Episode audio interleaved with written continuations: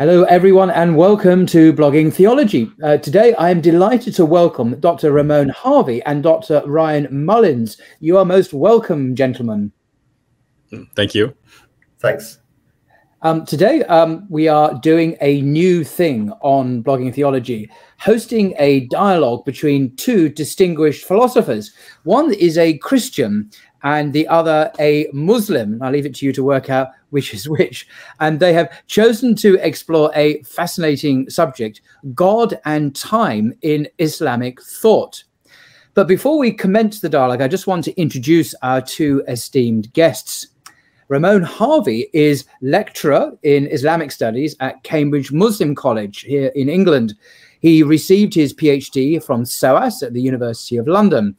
His publications include Transcendent God Rational World, a Maturidi Theology. This is uh, my copy. Do recommend it. Uh, excellent book, published in 2021. And also The Quran and the Just Society, published in 2018, both published by Edinburgh University Press. Ramon's current research interests uh, focus on Islamic theology, both historical and contemporary, especially in conversation with Christian theology, analytic philosophy, and phenomenology. He's the editor of the book series Edinburgh Studies in Islamic Scripture and Theology, and has also appeared on BBC Radio 4's Moral Maze program, which means he's a celebrity. Um, Ryan Mullins, who is in the United States, received his PhD from the University of St Andrews. Is that the one in Scotland? Is it? Mm-hmm. Yep. Um, he has produced or published over 50 articles and three books on philosophical theology. Those books include The End of the Timeless God, published by Oxford in 2016, and God and Emotion, published by Cambridge University Press in 2020. He has held research and teaching positions at the University of Notre Dame, or Notre Dame, as you say, uh, Cambridge, St Andrews, uh, Edinburgh, and Helsinki. He is currently a visiting professor of philosophy at Palm Beach Atlantic University. Also, he is a lecturer and researcher at the University of Lucerne, where he helps oversee the new master's program in philosophy, theology, and religions. It's an online program in Jewish, Christian, and Islamic philosophy and theology. So if you're looking to do a master's, talk to Ryan. Now, so the title of the dialogue, as we know, is God and Time in Islamic Thought. It's a dialogue. We need to define some terms, though. So, Ryan, can you start by defining the following terms for us? Eternity, timelessness, and temporality. Mm-hmm. So, to be eternal is to exist without beginning and without end. And historically, the word eternal like has been used this way throughout Western history. So, merely existing without beginning and without end. If you want to say that God is timeless, you need to make some additional claims beyond the the assertion that God's just eternal. What you have to do is you have to add the claim that God exists without succession, without temporal uh, change, without uh, temporal relationships, and without temporal location. So sometimes people will say a timeless God exists uh, as a whole or all at once, without beginning and without end, and without before and after, in some sort of timeless present, some sort of timeless now. Now, if you want to say that God is temporal, you're going to do a little something different. You're going to say mm-hmm. God exists without beginning and without end because you're asserting that God's eternal. But you're going to say God can undergo succession and change, and God can stand in temporal relationships, and God can have temporal location. So, for example, you could say God exists right now. Okay. Now, another important question is the nature of time. So, Ryan, how do you answer the question, what is time? Mm-hmm. So I affirm something called the absolute theory of time. And so in this view, there's a distinction between time itself and moments of time. And then like most of what we typically think about are this, the moments of time themselves, like a series of moments that we call a timeline. And so when you look at physics and philosophy, they're not usually interested in answering the question, what is time? They're usually looking just at the timeline. So, so here's the idea. So a moment of time is the way things are, but could be subsequently otherwise. And so that's what a moment is. Mm-hmm. But what is time itself? So time is a natured entity that makes change possible. It's the source of moments, and it's the thing that unifies a series of moments into a coherent timeline. And then I want to go one step further. I want to do something really weird. I want to affirm a version of the absolute theory of time that was very popular in um, in England and during the scientific revolution.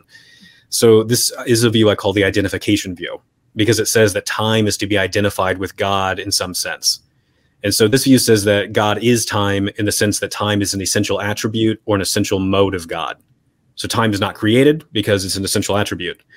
So much like God's power, goodness, or freedom, those are not things that are created, they're essential to God. So I want to say God is omnipotent, I want to say God is good, and I want to say God is time.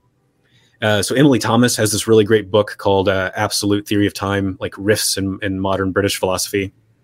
And so she refers to this as the uh, the Morean view, named after Henry More.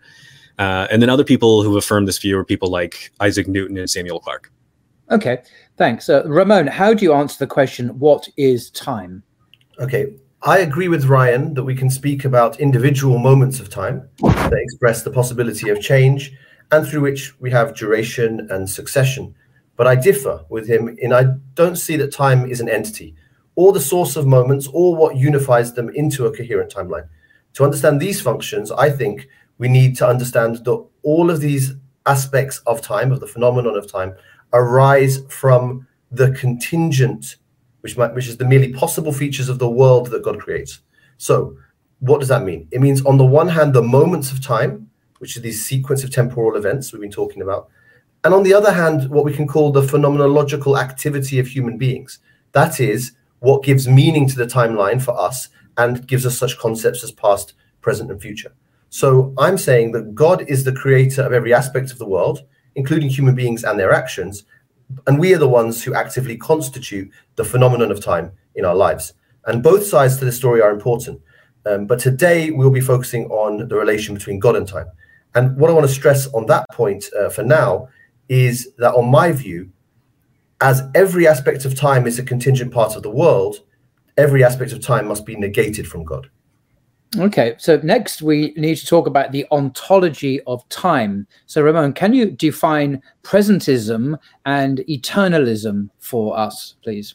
Sure. Uh, so, presentism and eternalism are two terms in the philosophy of time, and they're used to characterize positions that relate uh, existence to time. So, normally, as normally expressed, presentism means that only the present moment exists, and eternalism means that past, present, and future moments all exist when discussing with Ryan ahead of this, uh, I pointed out that, on my view at least, the past, present, and future that eternalism speaks about are only coherent expressions from our position within the timeline. Uh, this is because, as Ryan already mentioned, true timelessness is more than eternality alone. So I have reservations about using the terminology of eternalism for my position. Now, I think I'm right in saying that Ryan would call himself a presentist because for him, God is time so what exists is whatever is concurrent with God in his ongoing existence, moment by moment. Now, I am not a presentist. My position is that God, in his absolutely durationless existence, creates every temporal moment without himself being in the temporal sequence. He timelessly creates each thing along with its spatial and temporal location and its durational existence for as long as it exists. This includes, of course, human beings and uh, our active experience of time at any given moment. Okay. Now, Ramon is going to be defending divine timelessness today. It will be helpful for people to hear about some historical figures within Islam who affirm divine timelessness. Who are some Islamic philosophers and theologians who affirm that God is timeless?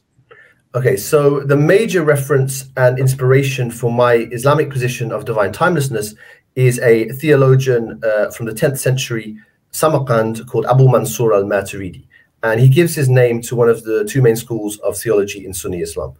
Uh, I find him a massive inspiration and just a brilliant and unsurpassed theological mind. Um, one of the interesting things that Al Maturidi does in my reading is to absolutely negate temporality from God. So, this is connected to his idea that God creates in eternity, but the effects of that creative act uh, appear at their places in the timeline.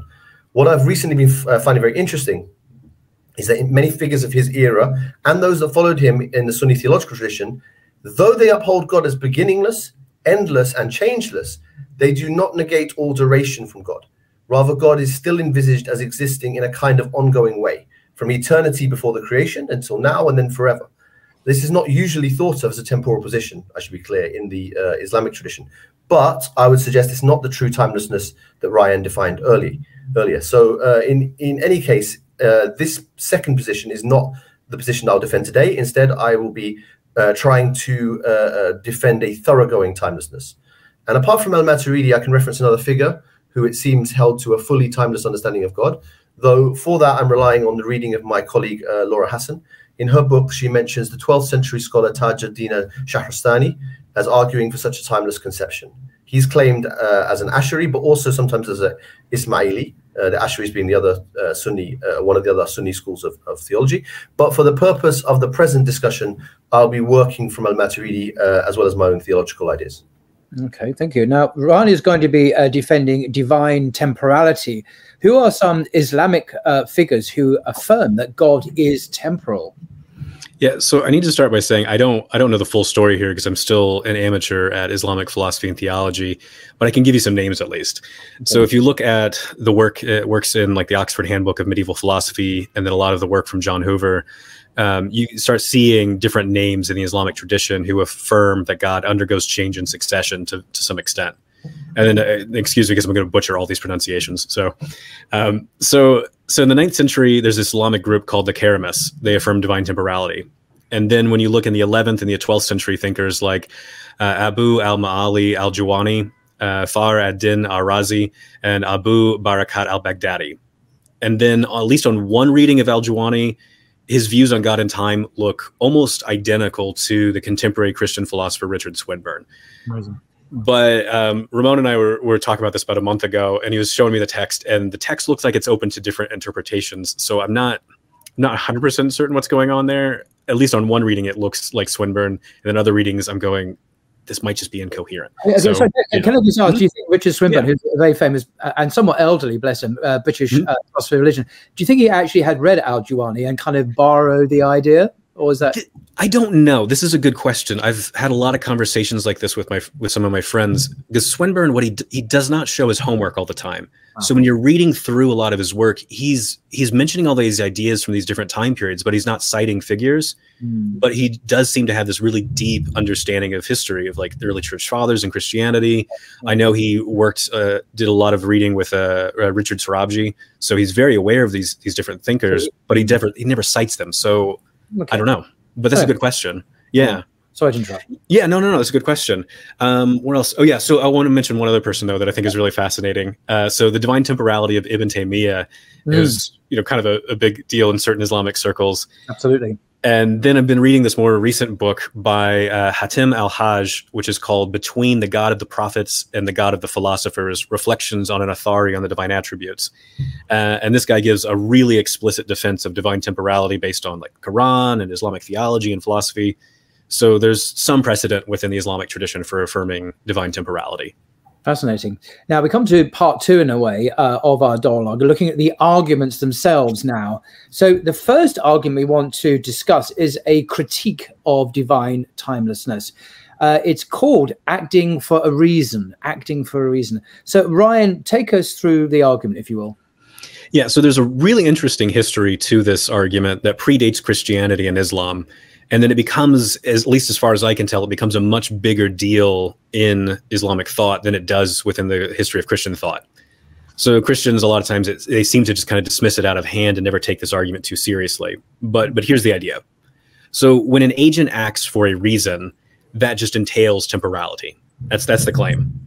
So when an agent acts for a reason she does so to obtain some goal that she does not presently have. So if she already had that goal she would not act so you don't act to obtain something that you already have. You act to accomplish some new goal. And that's thoroughly temporal because there's a state of affairs where you set a goal and then you act to bring about that goal and then hopefully you accomplish that goal. Mm. And that involves a succession of moments. So here's what that means for God. So if God creates the universe for a reason, then God is temporal. And this is because there's some state of affairs where God does not have a universe and God's reasons motivate him to uh, to to act to bring about a universe. And then before I turn things over to Ramon, I want to uh, like introduce a little caveat here on the argument. So when you're looking at the Christian tradition, this argument is usually dismissed, like I said, um, by people like Saint Augustine. So Saint Augustine just says, "Well, God eternally wills that the universe exists." uh, and then so God eternally has a reason to create. So he thinks that's enough. That doesn't answer the objection because the argument's focusing on the transition from acting for a reason or a purpose and the transition to accomplishing that purpose. And so, if you say that God like eternally wills uh, to create the universe, then you might end up saying that the universe eternally exists alongside of God. And Augustine's aware of that problem, but he just goes, "I don't have enough time to talk about it right now." It kind of like sweeps under the rug, and so I, I find that dissatisfying. He was a busy man, being a bishop and whatnot. So right, yeah. okay, Ramon, how do you want to respond? Okay, so this argument raises the following dilemma: uh, If God acts for a reason, then He acts temporally. But if he doesn't act for a reason and acts timelessly, then his creation is eternal. Uh, I actually don't think either horn of the dilemma holds up too well. On the first point, the idea of acting for a reason was discussed a fair bit in Islamic theology. A representative group who argued God acted for a reason were the Baghdadi Mu'tazila. Uh, they reasoned as follows God must create for a reason, or otherwise his action is foolish. When people act for a reason, they do it to either benefit themselves or others. God doesn't need anything. So he creates to benefit the creation. Despite this, the Mu'tazila didn't think that God changed through realizing this reason. So I'm not sure that acting for a reason would have to be connected to temporality. Uh, in any case, Al Maturidi, who I'm drawing from, argued against this group and this conception of a reason for God, while rejecting the idea that God ever acts foolishly. For Maturidi, God is supremely wise. Uh, what's his wisdom? Well, he, we can't fully understand every detail of it, but we can understand some general features of the way it manifests it means the world must be intelligible for us, for example. Um, we can rationally come to know that there's a purposeful agent, God, who creates it. And at the same time, God makes choices, though his choices never contradict his own wisdom. Uh, does all this require God to change or to experience succession, which is our topic today? No, uh, according to Maturidi, and I would uh, uh, concur. God's wisdom and will are some of his divine, his timeless divine attributes. What God's attributes manifest is the temporal sequence of contingent things from the theological perspective uh, uh, of Al Maturidi and myself, it would be a mistake to expect God to have the same kind of time bound attributes that we do. Uh, on the second horn of the dilemma, we have this very common contention that's thrown at those who uphold the idea of an eternal God creating a temporal world, or I should say, a timeless God creating a temporal world. The alleged problem is actually heightened from Al Maturidi, you could say, who because he holds that God's creative action is complete with him in timeless eternity. So he actually does hold to these timeless actions. Um, but yet the effects of God's action appear uh, as the timeline. So some critics in the past and today argue, well, if there's an eternal cause, it must have an eternal effect. Um, and I think this misunderstands the nature of the eternal timelessness that I want to defend. I'm arguing for a complete negation of the temporal moments of which the world as a contingent possible entity must be comprised, a complete negation of those moments to God. So there's no eternal time in which God's actions have their effects. Rather, what is the effect of God's actions? Well, it's nothing other than this created temporal t- sequence. And God has the power to delimit it as he wishes. So there's nothing, in my view, logically impossible or incoherent about God creating such a sequence, a temporal sequence, with a finite first term, which is um, then you get to a, a, a, temporal world. Uh, this, by definition, this first moment will be the first moment of time. And, and some of our later discussions in this dialogue will go more into this uh, idea. Mm, very interesting. So the, the next argument is a critique of divine temporality. Uh, it's called the prisoner of time objection. Sounds quite glamorous. The prisoner of time objection. So Ramon, tell us how this argument goes. Yeah, well, I really enjoyed reading uh, Ryan's paper on this, uh, and um, he explored um, a number of uh, versions of this argument. So the prisoner of time objection basically argues that the temporality diminishes God in an unacceptable way. And you can run this in different ways to try to sort of show how it's just completely unacceptable for God to be a temporal God. Um, so I'm going to try to give an, uh, what I think, uh, or maybe Ryan could tell me, what I think is an original and maybe Islamic, we could say, spin on it. Um, so I want to make use of a famous cosmological argument for God called the contingency argument. Uh, and this argument was used by Islamic philosophers, uh, especially Ibn Sina, as well as Muslim theologians. Uh, in the Western tradition, it's sometimes called the Leibnizian cosmological argument. Uh, we don't have time to get into the details of this argument, um, and it can be formulated in various ways anyway. But I will give uh, enough of a flavor for anyone who, ha- who hasn't come across it. Yeah. So the basic idea is that we observe the world and quickly see features that are contingent. That is, they're merely possible and not necessary. For example, I have a beard and Ryan does not. I wondered if maybe Ryan would quickly grow a beard before the. Uh, I thought about it, but he didn't. he didn't grow it, so we're, we're safe. But we are conti- uh, confident uh, that it is at least possible to be the other way around. Um, so, so, me being uh, uh, clean shaven and, and Ryan with the beard. But what decides which possibility is realized? Ultimately, so the argument goes, there must be an entirely necessary being, i.e., God, to ground all of these possibilities. Otherwise, we have a vicious regress. So, that in a nutshell is the contingency argument. Uh, it's much discussed in the literature and not everyone accepts it, but it's generally held to be a pretty powerful argument. Now, I will argue that temporal location is an aspect of contingency. God, I will argue, cannot be contingent by existing in a temporal location. For him to be so would make him subject to a distinct necessary entity, i.e., he would be um, uh, uh, you would need this distinct necessary en- entity to explain this this aspect of contingency, and so he would no longer be God in that case. So here's my argument. Uh, so temporal location is a contingent property. That is, it is merely metaphysically possible that an entity with a temporal location exists in one time rather than another. It could exist here or it could exist there. Uh, second, if an entity has even a single contingent property, then it is dependent on a distinct necessary entity with only necessary properties. So this is the part that depends on the contingency argument. So on the view of on, on the view of divine temporality, which we, Ryan's been defending today, God possesses a temporal location. That's one of the key things that he said from the outset. So now, uh, what conclusions can we draw from this this kind of uh, uh, combination of premises? Well, if God possesses a temporal location and a temporal location is a contingent property, then God must have a contingent property. This is his present temporal location. He's not always at that location. Sometimes, I mean, even in a, one moment, he'll be somewhere else at this next location. That's the essence of contingency or mere possibility. Uh, I then conclude that such a temporal God is dependent on a distinct necessary entity. That is, if he has a contingent property, he must be subject to this result of the contingency argument. Obviously, this depends on the contingency argument uh, going through. Finally, I conclude that a God, so to speak, that is dependent on a necessary another necessary entity that's distinct from him is not in fact God at all. Rather, this distinct necessary entity is God or should be God. So, what I'm suggesting is that uh, either my argument is successful, but then the temporal God isn't really God, or as my other starting points seem uncontroversial, maybe we ought to deny the assumption of the temporal location of God. In either case, we break our conception of God out of the prison of time. Mm, I like the nice rhetorical flourish at the end there. So, uh, Ryan, how would you like to respond to the prisoner of time objection? Yeah, so I want to first start by saying this is a much better version of the prisoner of time objection that I typically encounter, because the the paper that Ramon read uh, that I published ages ago, I, was just desperately trying to find some version that just wasn't absolutely terrible, because they're all terrible.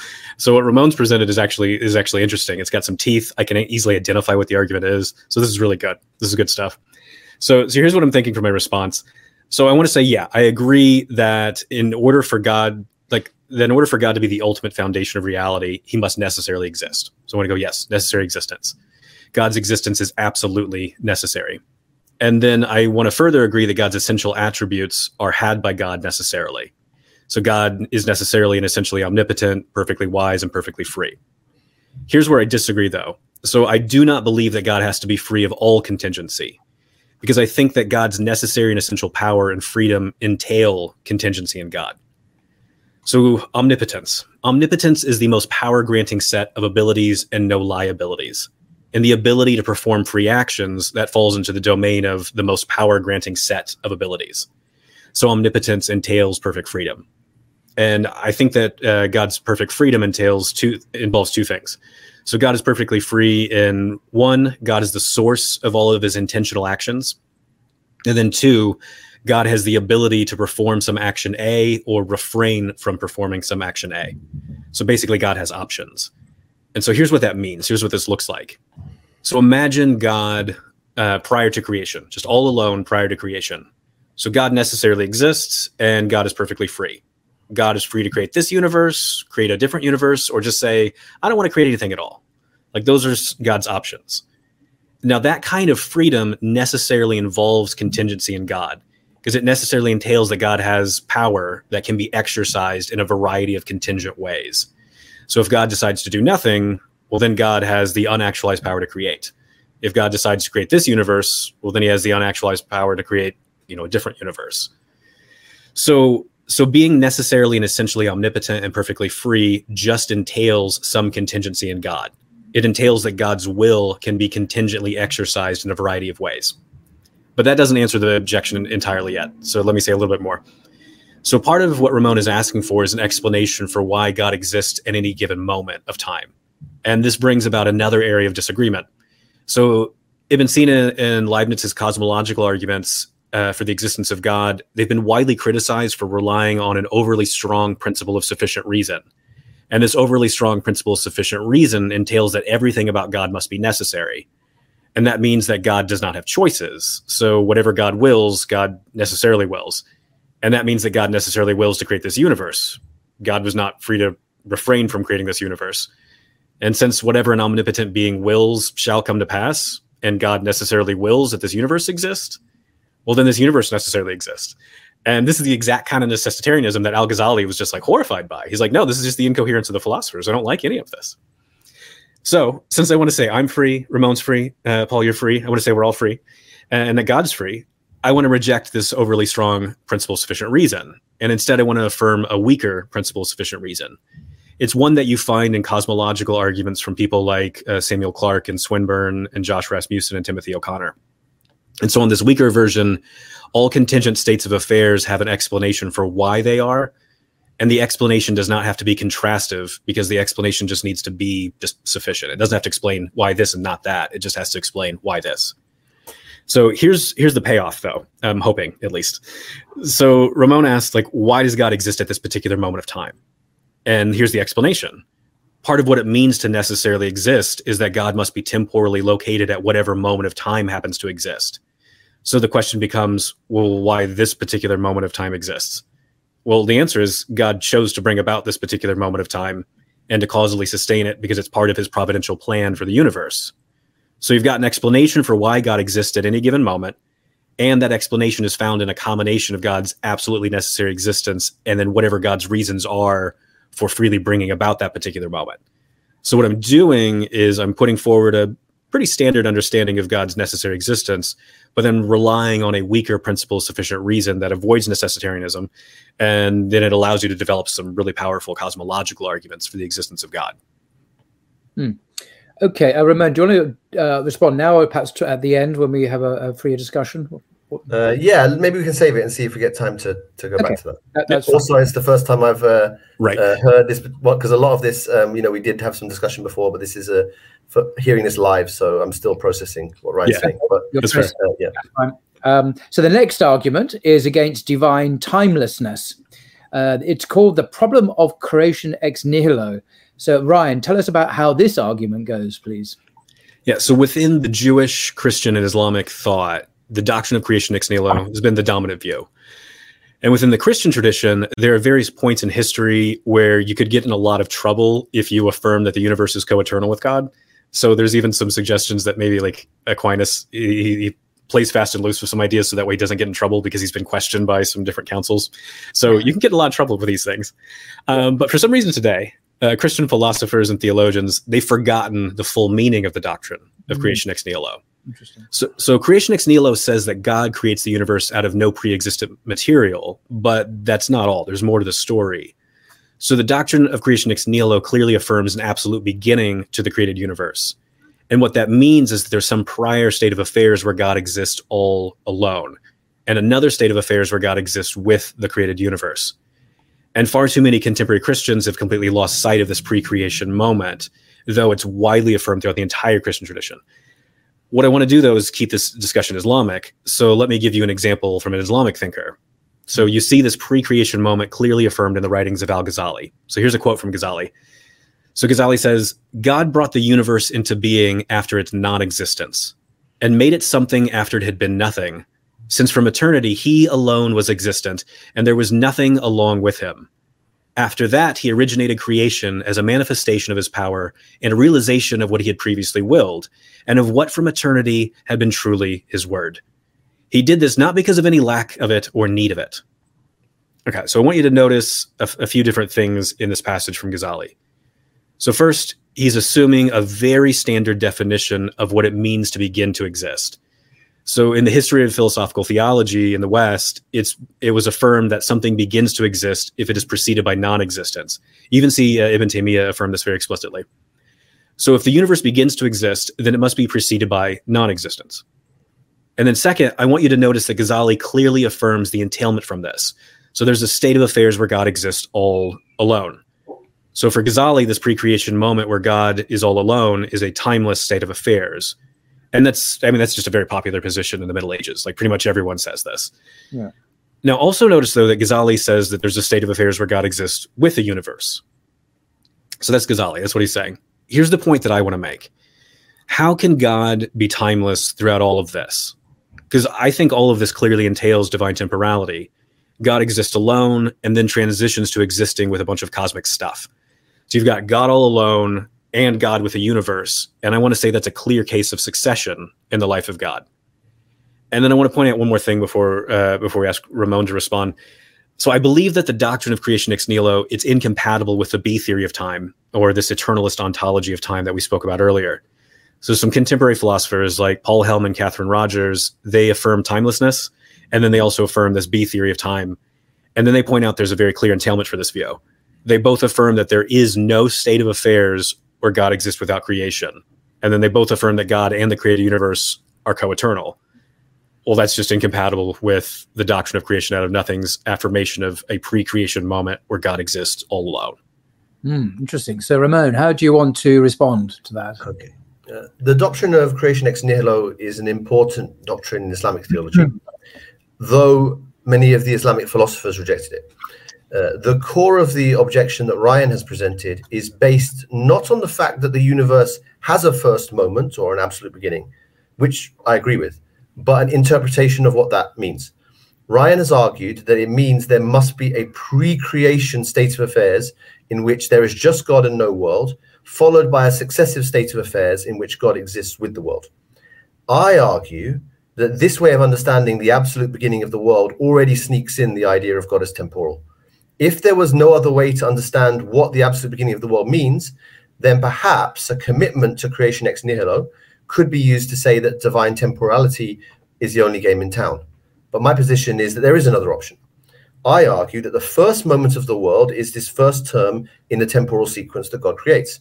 Yet he creates that first term and all the subsequent ones without being before that sequence in any sense of temporal succession. That this absolute beginning is preceded by nothing which is what we've been saying, means precisely what it sounds like. There is literally nothing whatsoever temporally prior to that first moment. Uh, it can be difficult for our limited minds to understand what it means for God to exist outside of the timeline. And for this reason, some temporalists say that just the whole thing's impossible. I think, however, that the position can be explained coherently. Someone may disagree that my position is the correct view of God, but I hope at least they will understand what I mean by the words I use and that I'm not being mysterious or contradictory. As I've mentioned, my position is that each moment on the timeline exists in its own time. This existing in its own time is the proper mode of existence for successive things in a temporal sequence. And we know this from our experience. But God is outside this sequence as its creator. So he does not undergo, in my view, temporal succession like we do as beings within the sequence. Uh, I'd like to highlight that, properly speaking, neither any individual moment of the sequence, nor the sequence in its entirety exists with God in his timeless eternity. God just doesn't have a temporal location, on my view. Whereas, by definition, every point on the timeline does have such a location. Something that might help to understand this, um, that I was thinking about, and how creation ex nihilo fits in, is to consider the doctrine of Muslim philosophers that the universe is past infinite. So, so they deny creation ex nihilo. That is, they thought that for every moment of the world, there's always another prior moment going back forever and ever and ever. So let me be clear. I do not accept this doctrine because uh, I, I, accept creation ex nihilo. But I want to point out something very interesting. If this past universe was true and God was temporal, then yes, the universe would be beginningless just like God and would have always existed temporally alongside him. But on my timeless view, even if the past infinite universe is true, and I don't believe it, it has never and will never exist temporally alongside God. In other words, just because the sequence lacks a first term in this scenario, it doesn't mean that God enters it. Now, let's go back to the present objection. Creation ex nihilo is simply the affirmation, on my view, that the sequence does in fact have a first term. And I argue that there's no logical contradiction for a timeless God to create such a sequence with this first term. Hmm. Interesting. Thank you. Now, the final argument for us today is called the sooner objection. The sooner objection. This is a potential problem for both views on God and time. Ryan, tell us how this argument goes, please. So this one has a really interesting uh, history to it. It's a, it's a very ancient objection that's supposed to be either against temporality or if you affirm that God's timeless, it's supposed to get say like get rid of creation ex nihilo, affirm a, a eternal creation or something like that, or an emanation. So the sooner objection basically asks why why didn't God create the universe sooner? So creation ex nihilo says the universe has this absolute beginning. So why didn't God create the universe just like a moment before? Like why not why not sooner? And there's this really rich history to it across the Abrahamic faiths. Um, but again, I want to just keep this Islamic today. So I want to focus on a version of this argument inspired by a very controversial figure within Islamic thought named Abu Bakr al-Razi. So so here's the big idea. So we say God's perfectly rational, so always acts for a reason you know, seems good. Uh, God cannot act without a reason. God cannot act arbitrarily. Yet before God creates the universe, he's confronted with a seemingly endless succession of moments at which he could create. So why did he create at that particular moment instead of, you know, an earlier moment or a later moment? Each moment is just as good as any other to create a universe. So it seems like God must just kind of select at random, like that moment, I guess. I'll do that. Why not? Well, what if God selects at a random moment? Then he's going to be acting arbitrarily, and that just goes against perfect rationality. So, what do you do to avoid the sooner objection?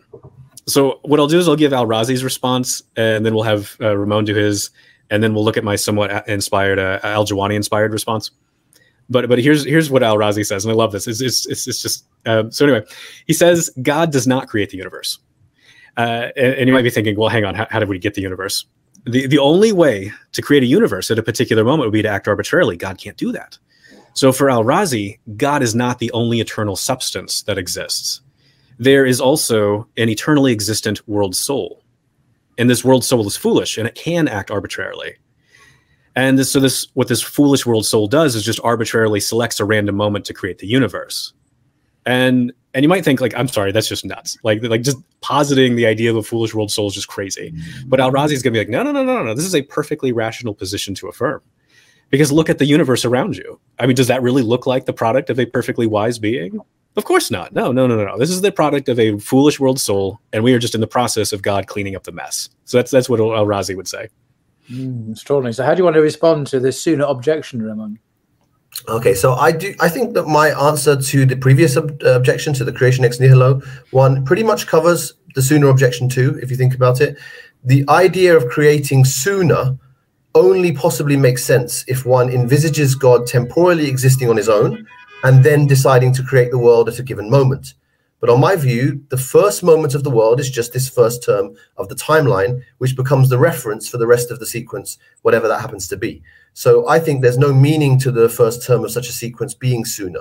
The notion is just incoherent. Mm. Okay, Ryan, you mentioned that you have a different response to the sooner objection. Um, how do you respond to it then? Yeah, so earlier I mentioned that on one reading of Al Juwayni, he has a view of God and time that looks remarkably like Swinburne's view. So on on this view, time depends on existence, and since eternal and God eternally exists, well then time eternally exists. So God existed alone before the creation of the universe, and God's pre-creation moment is just a single temporal moment that never began to exist. So once God creates a universe, then and only then does God pass through a series of successive moments. So there's no like successive sequence of moments prior to creation. And so so here's what this view is doing. It's saying that there is no sooner because there is no earlier moment at which God could create. The first available moment uh, of time for God to create is the moment subsequent to God's pre creation moment. And so the only reason that there's a transition from the pre creation moment to the next one is because of God's free decision to create. So remember what I said before a moment is the way things are, but could be subsequently otherwise. When you've got God existing all alone without creation, there's a way things are. They could be subsequently otherwise. And the only reason they are subsequently otherwise is because God freely decided to create a universe. And so here's what I'm doing I'm rejecting one of the underlying assumptions in the sooner objection. So Al-Razi's sooner objection, and then all the other versions I'm aware of, they assume that there's this infinite succession of moments prior to creation where there's just like it just goes boom, boom, boom, just a continual sequence, just a necessary flow. Uh, and you see this in Isaac Newton. Like he affirms this, and when Leibniz gives the same objection to him, he's like, "You've got this problem here. What's going on?" So what I'm doing is I'm just saying that assumption that time necessarily flows from moment to moment to moment. I'm just saying that's false. Uh, and now, Al Razi is going to say the only reason you would deny that assumption uh, is because you've been spoiled by theology. And I do have a PhD in theology, so maybe you know maybe there's something to this. But I think he's asking me to affirm some some metaphysical views that I don't have to affirm, that I can just reject. Mm, okay. Well, thank you for that, uh, gentlemen. So um, we're now uh, the final stage is closing uh, reflections on what has been discussed. So uh, basically, this is uh, open ended. So, uh, Ramon or Ryan, whenever you, I mean, do you have any uh, concluding reflections on what's been discussed? So, there, there are lots and lots of questions, mm-hmm. obviously. I mean, I could make some uh, brief closing reflections. Um, I would like to um, uh, thank Ryan for being such an interesting dialogue partner. I, we, as you can tell, um, went back and forth on this and kind of built this up, and it's been really interesting for me, uh, mm. having thought about some of these things before, but it forced me to kind of think more clearly about specific topics and you know do do things I hadn't done before. So I really appreciate that, and also uh, as well uh, yourself, Paul, for kindly hosting us today. It's been wonderful. But with respect to the topic, um, mm-hmm. I would like to kind of, as a sort of closing statement, sort of say that I think I've been able to show how a thoroughgoing position of divine timelessness, which I've kind of drawn out of Maturidi, but with my own kind of additions and, and framing, can answer these various classic objections in a consistent and non-contradictory way. Um, obviously, Ryan might disagree with that, but I think I've given some kind of uh, uh, credible answers based on my premises. Um, I think considerably more could be said about how to deal with other puzzles and also how to sort of take this in a more technical direction, you know, in, in professional philosophy terms and so on, and also how these uh, topics relate to other uh, aspects of theology. But I do feel that, if, at least from my perspective, I've laid out some of the basic principles um, by which I think that that could be done in a, in a, in a way that would be both uh, uh, true to a genuine stream of thought within Islamic theology and within the sort of Sunni tradition, but also respecting kind of contemporary thinking and where the debate is at in in uh, philosophy.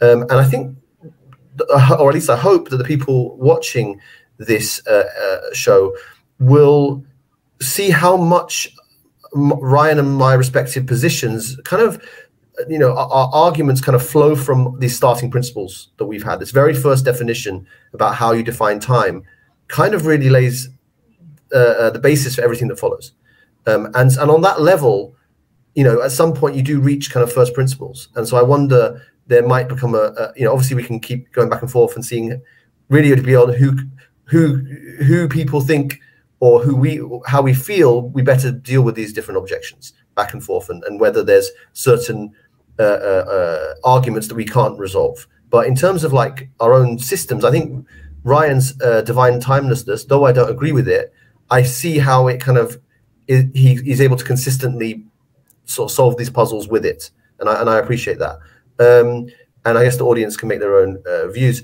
um, and i think that um, uh, you know you know, be good to kind of continue this discussion and and to find new uh, uh, new fruits from it, as well as other topics. Hmm.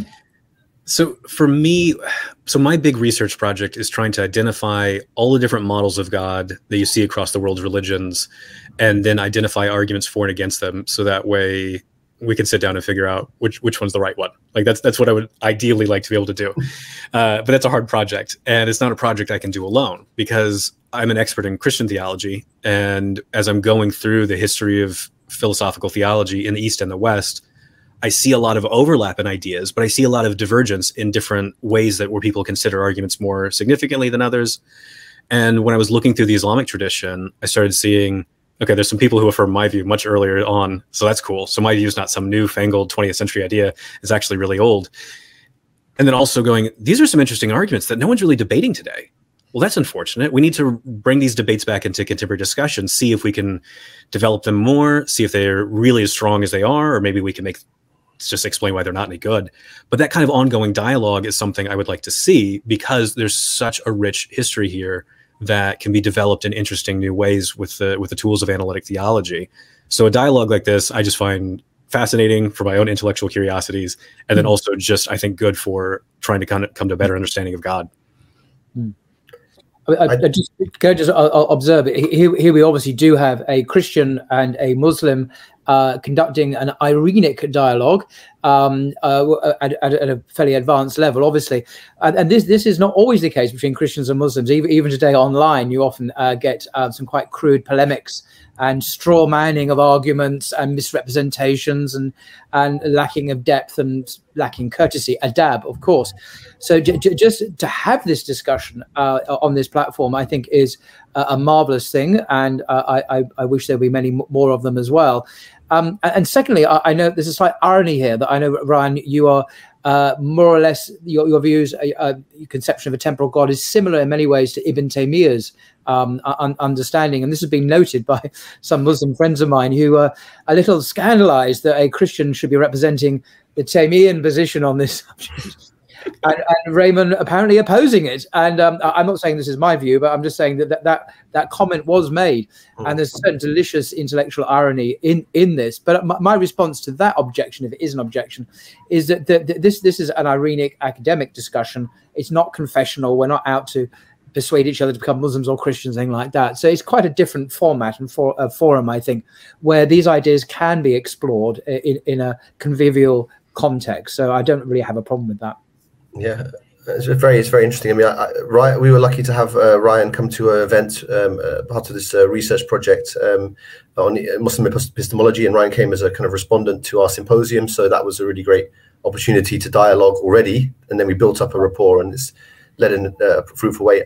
I was going to um, uh, respond a little bit to, you know, not that we're going to do too many counter counter responses, but just briefly because I was asked. Um, uh, uh, to the response to the prisoner of time. It mm. raises. I really like the direction you took that. Um, I, so I'm just going to sketch some directions where I'd want to respond rather than actually properly respond here. Um, but I, I noticed kind of well, I, from my perspective, it felt like you again were sort of setting up a kind of thought experiment where God's sort of waiting before the world in the pre-temporal moment, and I just feel that's kind of sneaking in that temporality again, which is meant to be what's that question. So it's, uh, uh, uh, you know, you kind of I feel you have to kind of leave that to one side. You're not allowed to rely on it if you're arguing for it to to avoid being kind of uh, accused of question begging.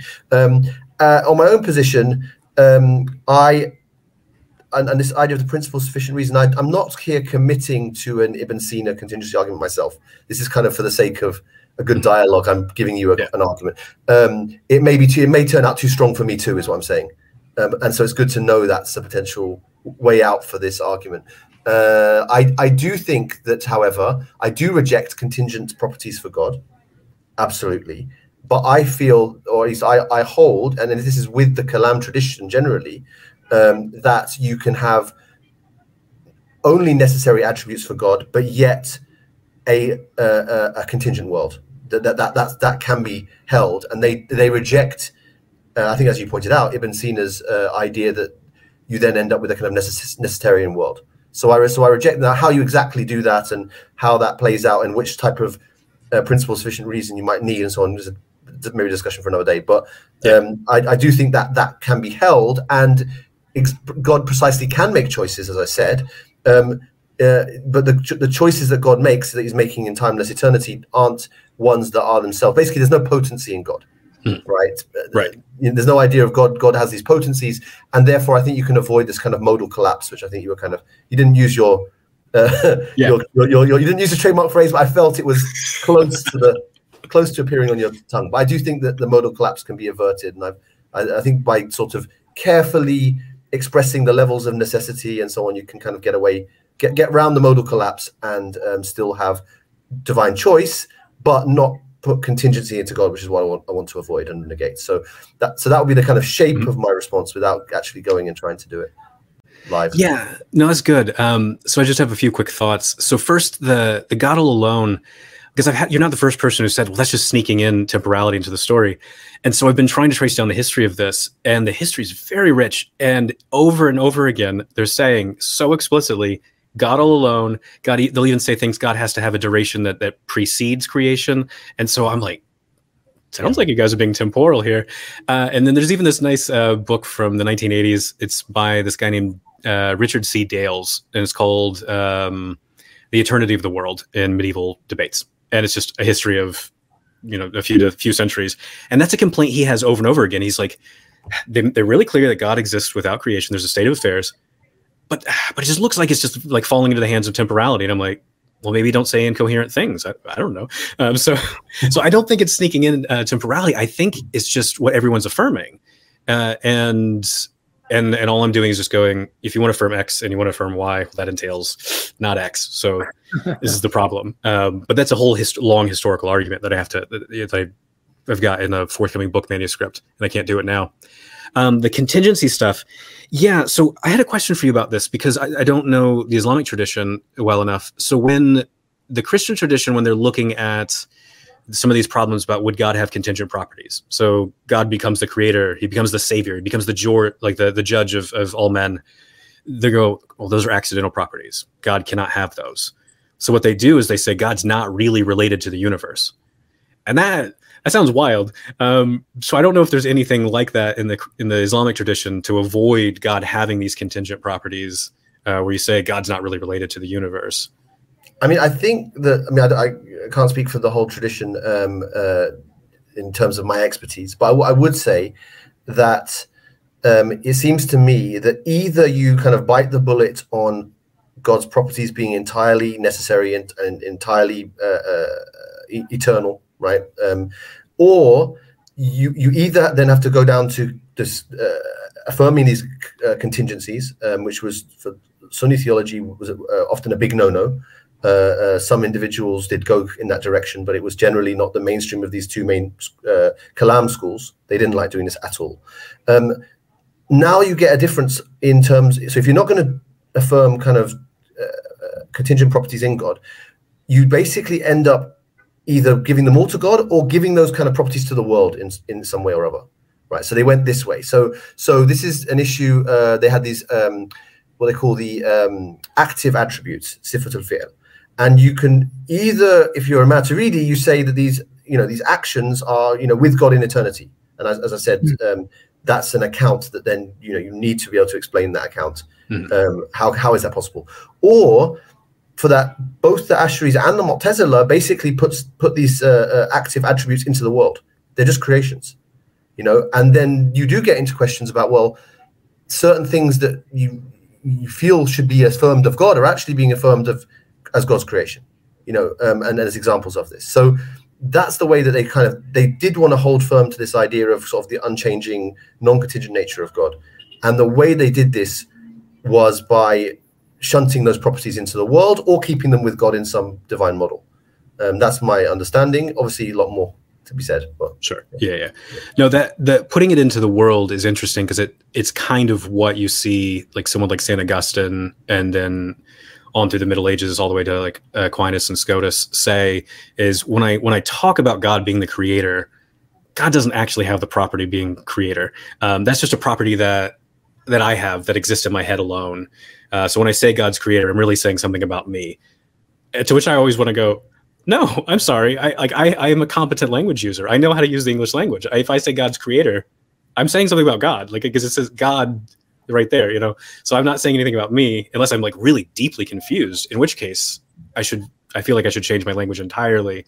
So it sounds like something similar is going on there. Uh, but because I've seen some of the stuff about active attributes, but again, I'm I'm such an amateur with the Islamic stuff, so I don't so I, I need to think about this more. This is good. Mm, very interesting. Um, do, any any further remarks before we conclude, Ramon and Ron? No, I'm okay. I'm I'm good. I've enjoyed it, and I think it's a good length as well. Um, And I hope we can do a sequel at some point. Inshallah, yes, God willing, absolutely. Um, I'm just going to uh, recommend um, couple of things. Uh, uh, this is Ramon's uh, magnum opus uh, to date, anyway. Transcendent God, Rational World, a Maturidi theology. If you want to understand uh, uh, Ramon's metaphysics, his theology, his philosophy, it's all in this book. It's very readable, actually. I'm, I'm reading it at the moment. Very enjoyable. I'm sorry, Ryan, I can't recommend it because I'm not actually read any of your books. I'm ashamed to say. But what would you like to plug at this stage that might be relevant to what we've been saying?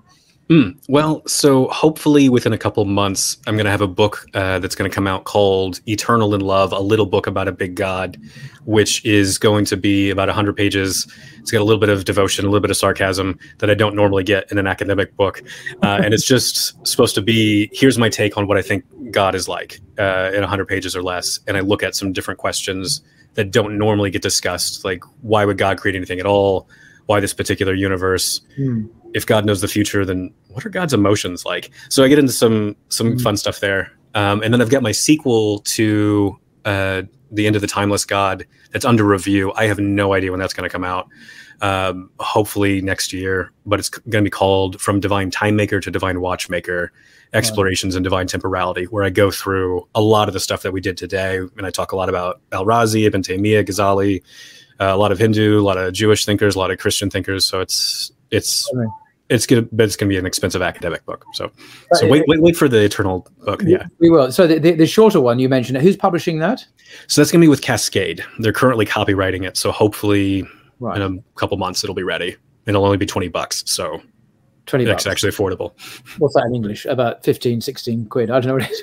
Uh, yeah, I think it should be uh, current exchange rate. Yeah, it should be about uh, 17 Yeah. pounds. Yeah, Yeah. 17. Yeah, cool. We'll look Yeah. out for that. Well, that's fantastic. Well, thank you very much, Dr. Ryan Mullins and Dr. Ramon Harvey, for your um, very entertaining, clear, lucid exposition of your respective positions. It's been fascinating um, to watch and to participate in passively, perhaps. Uh, very, very interesting indeed. So, thank you very much. Uh, until next time, inshallah. Thank you, Paul.